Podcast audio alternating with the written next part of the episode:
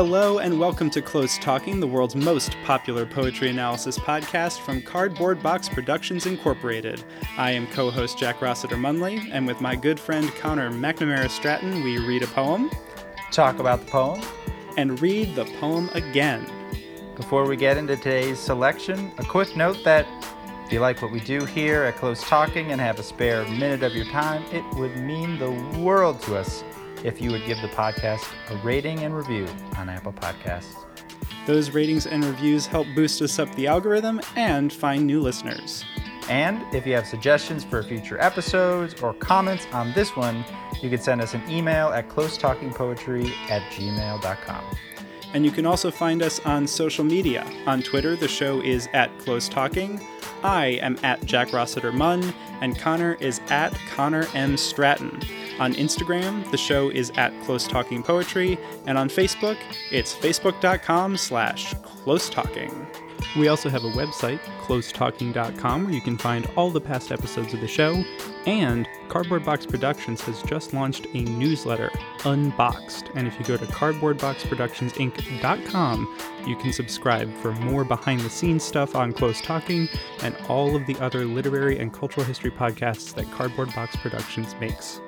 On with the show.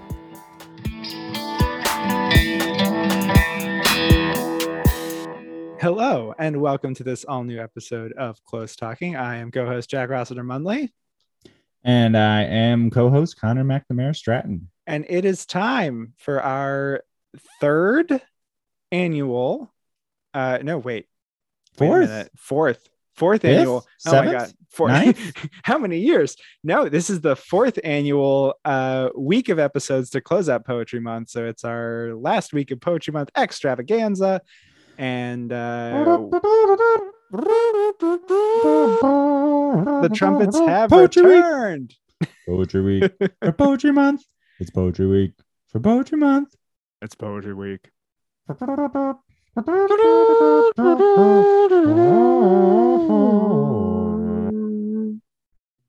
That's right. It's the last week of Poetry Month, Poetry Week time here on Close Talking. We've done it again. And if I remember correctly, the fanfare made an appearance during this uh, portion of last year.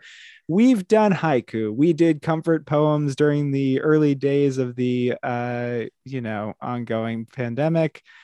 And we did uh, sonnets last year. And this year we are tackling, in some ways, the broadest uh, topic we've ever taken on. Whoa. Because it's all over the place in poetry. That's right. We're talking about line breaks. Line breaks. Oh, see what I did look there? At that. I see. I see what you did I, there. I kind of, I kind of did a line break. You made the line break real in the oral space of the podcast. I love it.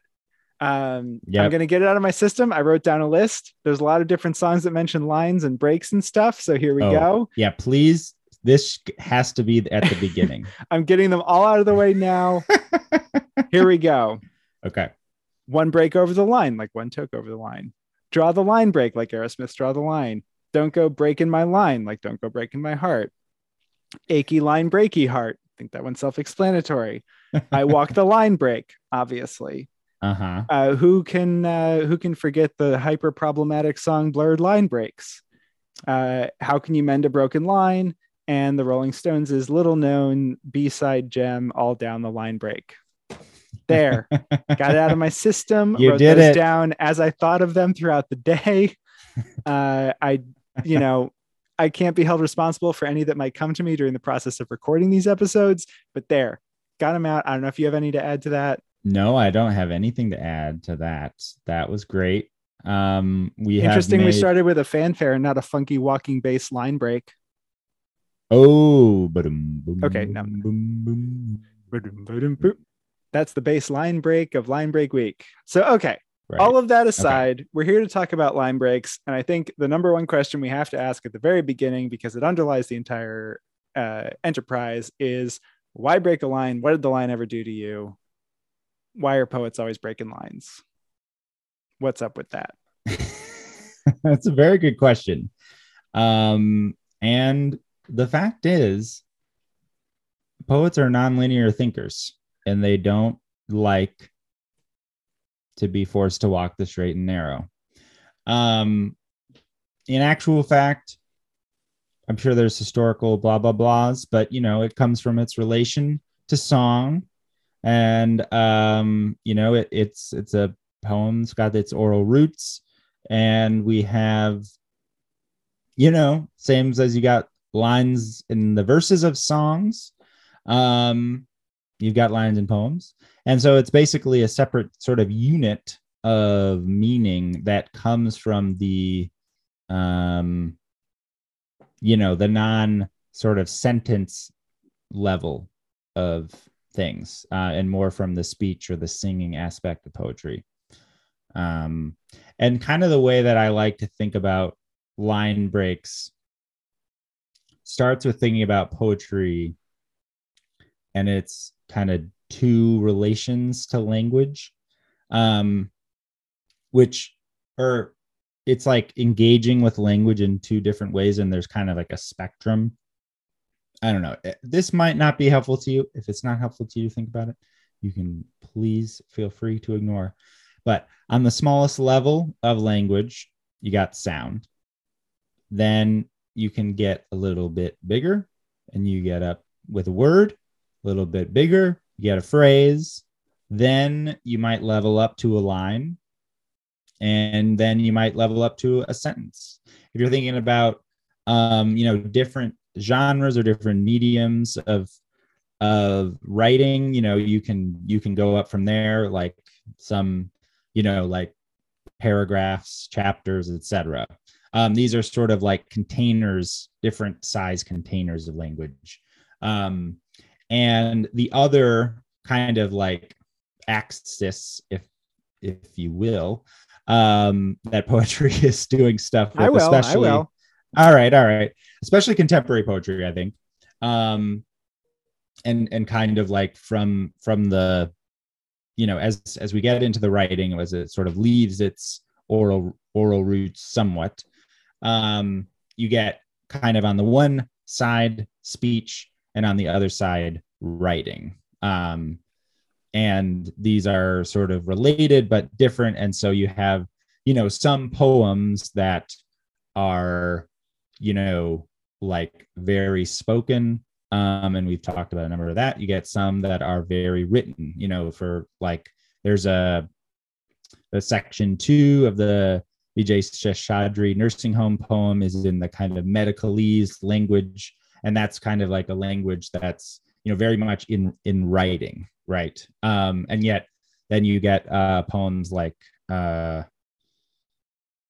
Dreams by Nikki Giovanni, and that is emphasizing a lot of both spoken and sung language, um, which is kind of on the other. And then you have poems that are all in between. Um, so, yeah, that's kind of like, and so then when I start to think about line breaks, is it's kind of this moment where um, these, both of these axes are kind of like interacting with each other in a way. Um, so like, it's a time when maybe the, the speech part of the poem can like come out and be emphasized, or, um, you know, if, if say like a poem is, you know, we have like our own cadences, the way that I, you know, which I unfortunately have in, in the process of, of editing, we both have become, of editing podcasts, we both have become all too familiar with our own cadences of speaking, um, which have certain so pauses true. and certain, so, you know, I could in theory break up the lines of, you know, if I were to make this transcript lineated, Um, I could say, yeah, yeah, and no, yeah, but, um, so, and each, yeah, would be its own line or whatever, um, something like that. And then at the same time, um, you know, you have from your sound to word to phrase to line to sentence, kind of where I think about it is like the, you know, if you think about those moments as like self-contained kind of things, like breaking it kind of like at one of those things creates a kind of opportunity, perhaps. So like if you're breaking the line, say before the sentence, which is, you know, a common one, like, you know, you have, uh, I walked, line break, the line, Johnny Cash. Because line break, you're mine. I, line break, walk the line break, line. Exactly. Yeah. Um, the kind of the moment is, you know, you have your I walked is its own line, but then it's it's part of a longer sentence that occupies two lines for I walked the line, et cetera. But then you also have, you know, maybe you break it up in the middle of a phrase, like, you know, um, I'm just trying to think of um, once upon, you know, line break a time. Exactly. Um, and that might sort of highlight certain things that it wouldn't otherwise. And so um, that's kind of like, I don't know. I, I'm, it's, it's a totally thing that I, it's a totally thing. So it is a totally thing, but I think it makes a lot of sense because essentially what you get to do with the line break is you get to like create a different kind of meaning out of the building blocks of language that you're normally handed. You know, it's one of, it's kind of the superpower of poetry is the line break. Like it's what it does that no other written form does in quite the same way, um, or at least nowhere near as extravagantly. Um, and it, no, and it's, it's true. It, and oh yeah, continue. Oh no, I was going to say, um, and it's interesting because you bring up that it kind of has its roots in the like singing oral tradition, um but obviously like we work in an audio medium, and it's one of the things that we sometimes struggle with the most is accurately discussing where line breaks are and representing them in actual speech, because over time it has become one of the most written elements of poetry as a form of writing and as a form of making meaning within poems. It becomes one of the hardest to replicate in the spoken tradition. And that's kind of has a lot to do with where contemporary poetry is, but also just in general that, you know, even beyond poets who would potentially think of themselves as being particularly contemporary or writing, you know, more experimental works, even poets who are writing more straightforward or quote unquote accessible stuff are doing a lot with the line breaks in their work oftentimes that is not necessarily intuitively or directly represented when you read those poems or when you're just talking about ideas within them. So I do think that's kind of an interesting element of all of this, because it's not like the line breaks are stage directions. And I think maybe sometimes they are, and they're giving you an idea of how the poem is wanting to be read, but they no longer necessarily track to that. And I think that's something that is, you know, just interesting to to be aware of, just in terms of how the the whole, you know, long history of the form of poetry has has evolved. Um, but also obviously there are times when line breaks are almost completely removed uh, from sort of the oral tradition, and they're being used to like do concrete poetry or make a specific shape on the page. And it's not like they necessarily leave behind all of the various other conceptual ideas, and it doesn't mean that they're not still giving you different ways to access meaning within the lines themselves. But the kind of loudest thing that they're doing is like, it's a poem about sight and it makes the shape of an eye on the page. That's entirely constructed because of the way the lines and the text are built and the way the lines are, are broken. Um, I thought of the example of the collection Ghost Of by Diana Khoi Nguyen. We talked about her poem Family Ties back in episode one nineteen, um, but that is like an entire collection where one of the big things that's going on with the way the lines and the, the words themselves are displayed on the page, not just the way that the lines are broken, but the way that the words themselves end up being represented is in different presences and absences of text, which creates a whole other element of how the idea of the line is being broken or used. Yeah, no, absolutely. That's a really good um, sort of set of dimensions to think about. Cause I think also, yeah, right. So you have kind of um, poetry kind of uneasily being this audio and visual uh, medium. Um, and, and yeah, and you have, and, and, and line breaks being a sort of visual tool to indicate a kind of sonic uh, oral thing, basically, which is, which is kind of why they're, I think they can be sort of challenging to understand sometimes, like without a lot of context, um, but also why they're kind of like very exciting in a lot of ways, um, both for writers and for readers. Um, and I think that it's, but you're, you're absolutely right that part of the, the development, you know, in, in a kind of like the line break as we know it now is sort of only possible, you know, in the aftermath of, of the printing press, basically, where you have, um, and, and then it, it becomes even more, well, yeah, it's, it's just, you, you basically as, as, let's put it in a more general way, as like, as we sort of, um, we're able to exert more control over how language appears on a page, um, that became a more like deep space to experiment with in the writing process. Um, so like when there was writing, but maybe not printing, you know, you, you could have, you do have line breaks like Ovid's Metamorphoses Metamorphoses is like written in a kind of meter, you know, that has a line, and and it was written out in a kind of thing, um, you know, like I think it's often a, often Greek poems are in a sort of hexameter where it's like six feet or something like that. Um, but the kind of, you know, a situation where you have like a really long line and then a really short line, and then a word is like on the, is right justified on the page. You know, those are sorts of things that um, only become kind of easily possible when you have printing. And, and you do see like, um, you know, George Herbert, who we talked about, Um, I think at least maybe Prayer, uh, one of his poems, he, he, and he was around during the English Renaissance, so many hundreds of years ago.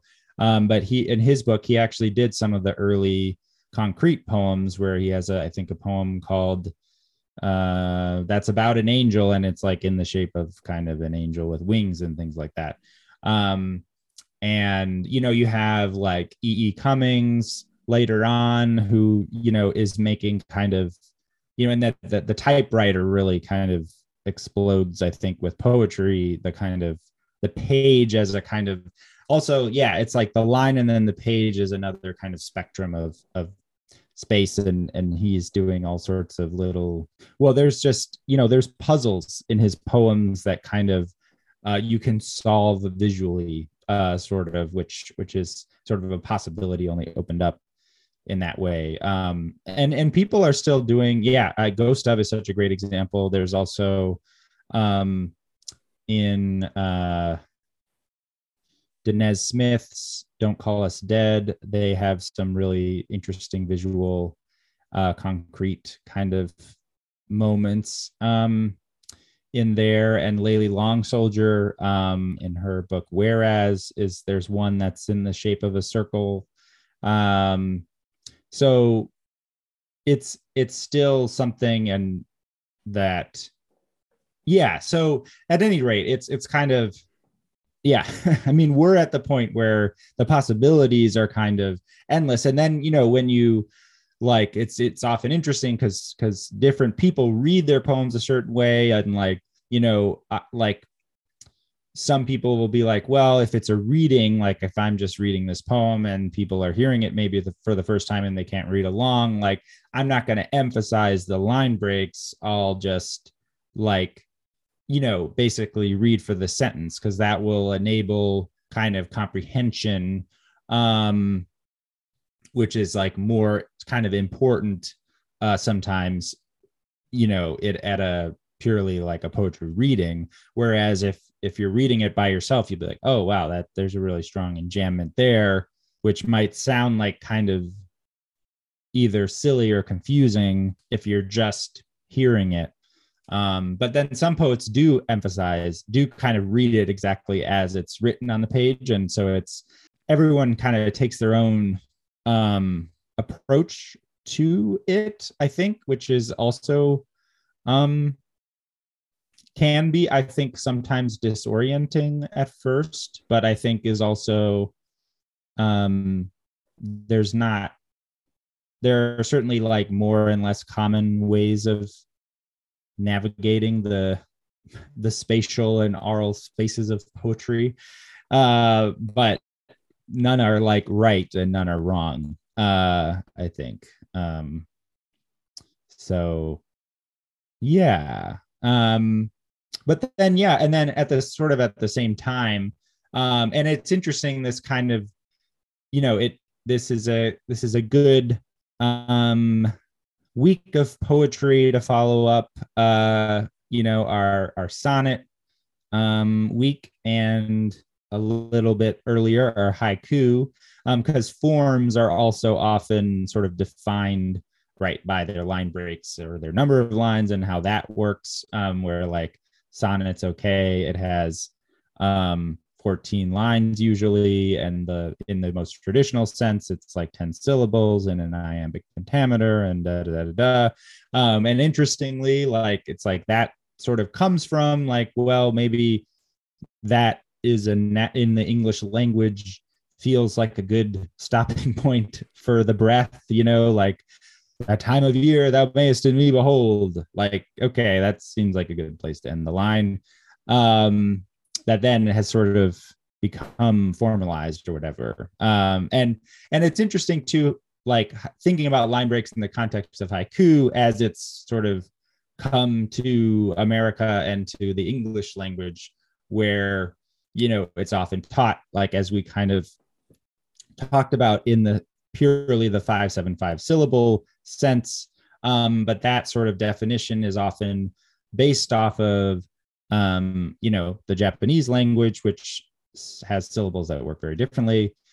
Um, and so it's not, you know, um, anyway, it ends up being a, a somewhat like misleading way to um, approach a haiku sometimes. Um, and yeah. Um, I think that also just speaks in general to like the power of the line in poetry and its kind of central place, because, you know, haikus and sonnets are kind of the two best known, but almost every poetic form, the line is strongly involved. Even if it isn't number of lines, it's a golden shovel where it's rules about what words can begin or end a line. You know, like the the centrality of the line, I think, is really important to just, that's kind of undergirding all of this. Like the reason line breaks are so important is because the line is so important um, in poetry. And yeah, whether it's the number of lines, but also, yeah, within sonnets and haikus and many other forms, it's other specific stuff about lines, the number of words or syllables, or they rhyme in certain ways, but the unit within them is the line.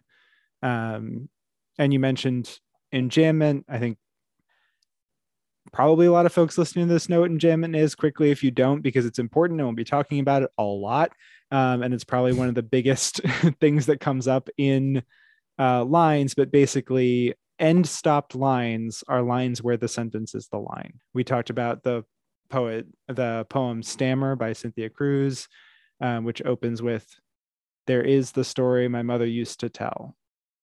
Period. That's the line. Um, how she woke at three a.m. line break from a dream that her mother died, period. So that's an enjambed line. And enjambment is basically when you break the line independent of punctuation.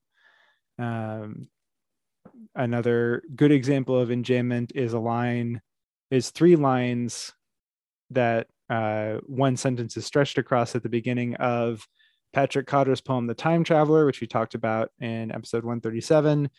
The absence of push in his education, line break, was unpresaged by the door's lack of wired, line break, sesame.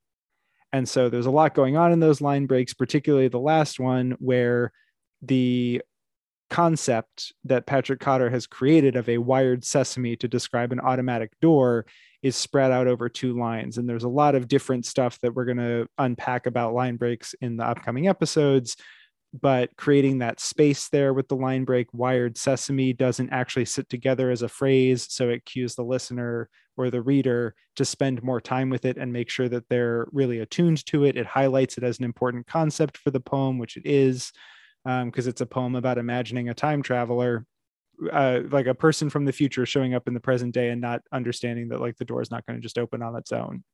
It doesn't have a wired sesame of an, of an automatic door, basically. Like, that's a really important concept to this poem. It's the idea. Um, Patrick Cotter was nice enough to correspond with us about the poem and confirmed that that's in fact what he kind of, that was the image that kicked off the poem for him, is imagining a time traveler befuddled by a door that doesn't automatically open. Um, And one way to signpost that is by placing this enjambment there. You don't stretch that sentence out to end it on the same line. You break off this wired sesame idea into two lines. Um, but that's kind of touching on a lot of stuff that we'll get into more detail in in future episodes. Um, I think that's probably a good amount of stuff to start with. Yeah, no, I think that's great. I there's one other, it's kind of like the, whenever I think of enjambments, this is like the the example I think of, um, which is just the Gwendolyn Brooks, We Real Cool, The Pool Players, Seven at the Golden Shovel, which you had mentioned also, the Golden Shovel form, which is sort of based off of this poem. And it's, it's very short, which is also nice uh, for these purposes. Um, but yeah, that poem, it just goes, we real cool, we left school, we lurk late, we strike straight, we sing sin, we thin gin, we jazz June, we die soon. And and there's great, we should, we'll link to it, but there's a great recording of Gwendolyn Brooks um, reading it herself. And she really, she reads it like she has enjammed it. The pool players, seven at the golden shovel. We real cool, we left school, we lurk late, we strike straight, we sing sin, we thin gin, we jazz June, we die soon. I'm going to read you. And it's it's a very lines. Good. The the other part too that this that poem kind of emphasizes and, and comes back a bit to the jazz that we were talking about is is the other sort of basic thing, which we've kind of, I think, like hovered over, is just like, it's a way of making rhythm and and and sort of music with the language, um and you know, both in terms of like, it's a way of of making rhymes, it's also just like, it's a way of establishing a certain cadence to a poem that then can be disrupted and played with. That's that kind of ability to kind of make music um, and patterns and sonic patterns through the use of the line is another kind of sort of big element that I think that the the Brooks We Real Cool really um, gets home. Totally. And yeah, and that's something that we're going to be getting into in, I think, quite a bit of depth later on in this series. I think that's probably going to do it for this first episode.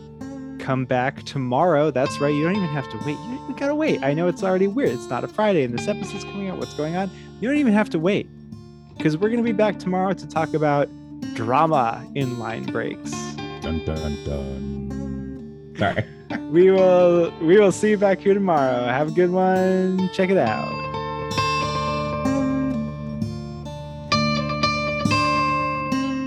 Hello, everybody. Thank you so much for listening. This is co-host Jack Rossiter-Munley. Just reminding you that there are a ton of ways that you can get in touch with us, and we love to hear from you. You can send us an email at close talking poetry at gmail dot com, or the show and Connor and myself are all on Twitter. That's another great way to connect. I am at Jack Rossiter-Mun, Connor is at Connor M. Stratton, and the show is at Close Talking. You can also find us on Instagram at Close Talking Poetry, or on Facebook at facebook dot com slash close talking.